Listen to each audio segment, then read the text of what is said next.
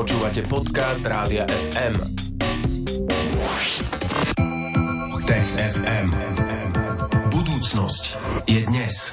Každý štvrtok sa tu stretávame s Tomášom Prokopčákom a ten nám rozpráva novinky zo sveta vedy a techniky a e, takisto aj medicíny napríklad a toho sa bude týkať aj práve naša prvá dnešná téma. Tomáš, vítaj, ahoj. Ahoj. Ahoj, vítame ťa. E, no, je to tak. E, zdá sa, že vyliečili tretieho človeka z HIV. O tom sa budeme rozprávať v dnešnom TFM.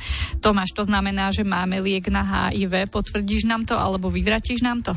Svojím spôsobom je tá odpoveď, pretože my máme procedúru, o ktorej asi vieme, že e, zaručenie vyliečila troch ľudí a myslíme si, že možno piatich. Ešte sú dva pacienti, pri ktorých ako keby prebieha sledovanie a vedci e, chcú mať niekoľkoročný odstup, aby vedeli definitívne povedať, že áno, ten pacient je zdravý.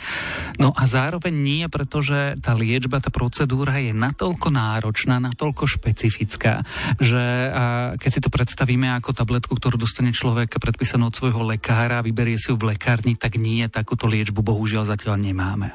Čo teraz lekári a veci dosiahli? Dosiahli to, že e, pri tzv. Dusseldorfskom pacientovi, pretože oni to volajú podľa mien, prvý pacient vyliečený bol berlínsky, potom bol londýnsky pacient a teraz je Dusseldorfský pacient. E, v roku 2018 vykonali istú procedúru a v roku 2023, čo je teraz, e, skontrolovali, či vlastne v tele toho pacienta nenajdu stopy HIV vírusu a ukázalo sa, že nenašli, takže ho považujú za vyliečeného. Uh-huh. A ako to dosiahli, o tom si povedzme. Tá procedúra je vlastne zložitá. Ona súvisí s tým, že tí ľudia majú zároveň rakovinu, majú leukémiu a tento typ leukémie sa lieči tak, alebo tá procedúra liečby je taká, že sa transplantuje kostná dreň. V tomto prípade sa transplantuje od darcu alebo kmeňových buniek, buniek ktoré pochádzajú od darcu. A už v minulosti si vedci všimli, že istý človek mal ako keby prírodzenú rezistenciu na vírus HIV HIV. A práve bunky takýchto ľudí používajú pri tejto transplantácii. My už dnes našťastie vieme, čo je tá rezistencia a čo to spôsobuje. Čiže v princípe tí pacienti z HIV, ktorí majú zároveň leukémiu a je im transplantovaná kostná dreň od darcu, ktorý má špecifickú, povedzme, že kmeňové bunky, z ktorých získajú tú kostnú dreň a teda bunky imunity, tak tie dokážu proste odolávať vírusu HIV. Vo výsledku celého tohto procesu je to, že vlastne sa ten pacient zároveň po zákroku voči leukémii vylieči z HIV. Hm, a čo je biologickým princípom tejto liečby? Biologickým princípom je vlastne mutácia, tá rezistencia voči tomu vírusu. My už dnes vieme, že e, pointou toho je istá mutácia genetická, ktorá má taký zložitý vedecký e, názov, ale v skutočnosti e, za tým je gén, ktorý kóduje istú bielkovinu, ktorá sa v zdravých bunkách imunitných objavuje na ich povrchu. Predstav si to, ako keď sme mali koronavírus, tie spike proteíny, tie výrastky, tak proste bunky aj imunitné majú takéto výrazky a práve vírus HIV sa viaže na túto bielkovinu a vďaka nej preniká do imunitných buniek. Ale keď máme túto mutáciu, teda v preklade tie bunky nemajú ten výrastok, tak vírus HIV sa tam jednoducho nevie zachytiť a nespôsobí nič škodlivé, až nakoniec telo sa ho zbaví.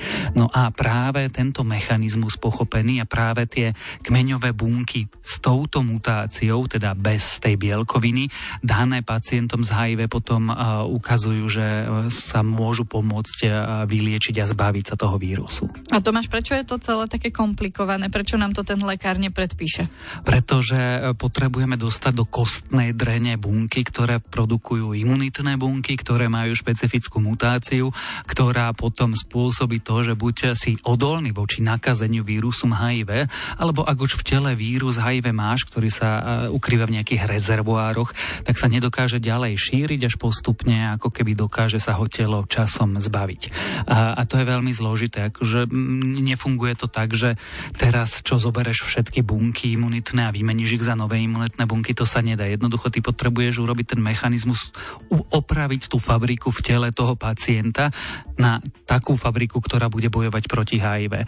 Čiže e, neexistuje nič také, že by sme zjedli tabletku alebo dostali nejaké sérum alebo nám vpichli nejakú, neviem teraz, génovú terapiu alebo niečo niečo v tomto okamihu, aby to jednoducho vykonal. Jednoducho tá liečba HIV, ktorá v tomto okamihu už vieme, že zaručene funguje, je veľmi zložitá, veľmi nákladná a veľmi nepríjemná. Transplantácie kostnej drene je netriviálny a veľmi bolestivý zákrok.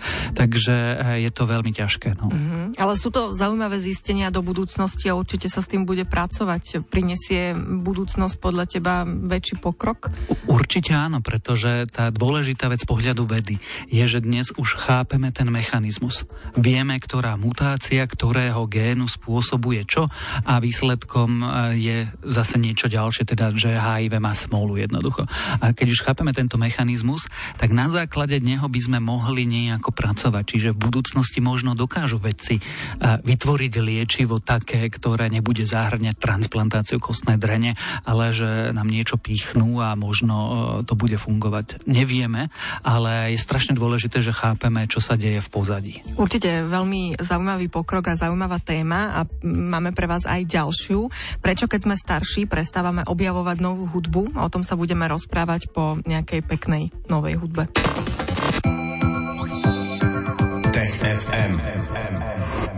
Toto je Rádio FM a my tu v Rádio FM pre vás veľmi radi objavujeme novú hudbu, ale teraz Tomáš Prokopčák prišiel s takým nejakým výskumom, že vraj, keď sme starší, tak prestávame objavovať tú novú hudbu. O tom sa budeme rozprávať v tejto chvíli v pokračovaní Tech FM. Tomáš, takže vekom prestávame objavovať novú hudbu? Štatisticky asi áno, teda typnem si, alebo trúfnem si povedať, že na nás troch to asi neplatí. Asi to neplatí až tak úplne na posluchačov Rádia FM, predsa celá pointa toho tu je objavovať novú hudbu. Ale štatisticky platí, že ako ľudia starnú, tak prestávajú počúvať novú hudbu alebo objavovať novú hudbu a napokon, ako keby, možno ste to zažili so svojimi rodičmi, že pre nich tá zaujímavá hudba je hudba zo 60 70 rokov a už teda moc neobjavujú to tú, tú novú muziku. No a Tomáš, kedy sa toto deje? Zdá sa, že sa to začína diať e, v 20 alebo teda keď ľudia starnú a zač- začlenujú sa do normálneho pracovného rodinného života. Aspoň to hovorí množstvo výskumov, ktoré prebehli za posledných 15 rokov. Oni v princípe merali, že koľko ľudia počúvajú hudby, ako často ju počúvajú, aká pestrá je tá hudba, či sú náchylní počúvať iné žánre, ako dovtedy počúvali. A jednoducho jeden výskum za druhým ukazuje, že ono to postupne klesa Samozrejme je to extrémne individuálne, že niekto áno, niekto nie. Ale keď sa zoberie tá celá štatistika, tak sa zdá, že ako ľudia starnú, začlenujú sa do normálneho života dospeláka s problémami dospeláka a s málom času dospeláka, tak počúvajú čoraz menej novej hudby. Mhm, čiže toto je ten dôvod, prečo sa to deje, že nemajú v úvodzovkách čas a možno energiu na to, aby objavovali hudbu, lebo sa venujú dospeláckým veciam? Napríklad rodine. To je tá spoločenská časť. No a potom existuje biologická časť. To sú ďalšie výskumy, ktoré sa pozerali, že čo sa deje v mozgu. Akože rozumieme, že toto je ten sociálny kontext, ale má to vplyv na mozog, alebo čo robí mozog s tou otvorenosťou voči novej hudbe. A ono sa ukázalo, že vlastne v nejakom tom tínedžerskom veku je tá hudba pre nás strašne dôležitá, lebo okrem toho, že sme nachylní počúvať čokoľvek, tak sa chceme začleniť do nejakej skupiny alebo niekam patriť, alebo tá hudba je často identitotvorná záležitosť.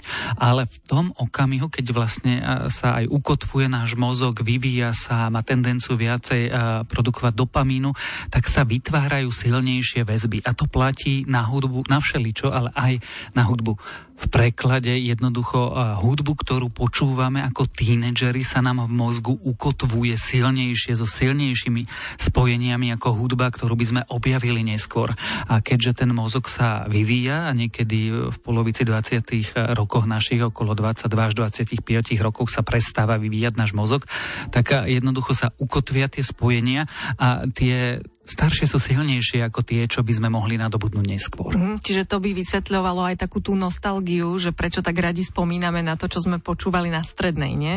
Presne tak, ja to vidím na sebe. Myslím si, že najinovatívnejší grime vznikol v roku 2005, čo je samozrejme úplná blbosť. Britská hudba sa vtedy úplne posunula za tých 20 rokov, ale ja to tak mám tiež. No. Máš to, to tak ukotvené? Mám to tak ukotvené. To je možno aj dôvod, že prečo si pamätáme napríklad texty S Club 7 a nepamätáme si texty piesní, ktoré sme počúvali pred rokom. Možno to s tým tiež súvisí. Tomáš, čo sa s tým dá robiť? Dá sa s tým pracovať. Výskumníci navrhli taký zoznam jednotlivých bodov alebo jednotlivých činností. E, tá prvá je, že uvedomujme si, že niečo takéto sa nám môže diať, teda ak máme záujem, nie každý má záujem objavovať novú hudbu, ale ak máme novú hudbu záujem stále objavovať, tak s tým môžeme pracovať. Môžeme s tým pracovať tak, že napríklad e, zvykneme si počúvať vedome novú hudbu, urobíme z toho nejaký návyk, pravidelnosť.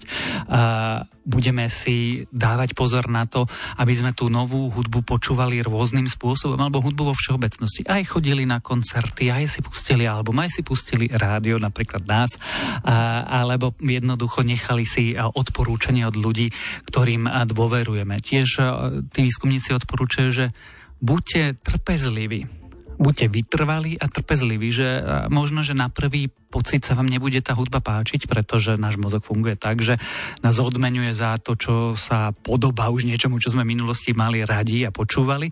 Ale tak vydržme, skúšajme a roztvárajme si obzory. No a jednoducho buďme k sebe, nie že nároční, buďme k sebe akurátny. Hudby je strašne veľa, tak sa nebyčujme za to, že nedokážeme vypočúvať všetku a všetku novú. Jednoducho hudby je obrovské množstvo a majme sa radi a proste počúvajme tak, aby nám to napokon spôsobovalo radosť. Takéto krásne posolstvo Tomáš Prokopčak dal na záver Tech FM. No áno, môžeme k tomu presne pribaliť aj to odporúčanie počúvať Rádio FM. Jednoznačne. Tomáš Prokopčak zo Smetu bol aj dnes v rámci Tech FM. Rozprávali sme sa aj o hudbe, o hudobnom vkuse, ako sa mení s tým, ako stárneme a aj o týždeň Tomáš Prokopčak príde k nám, aby nám porozprával viac o aktuálnych témach zo sveta vedy a techniky. Štvrtky po 15. A Tomáš, budeme sa tešiť. Pekný deň ti prajeme. Ahoj. Tech FM. Stream, živé vysielanie a playlisty nájdete na www.radiofm.sk.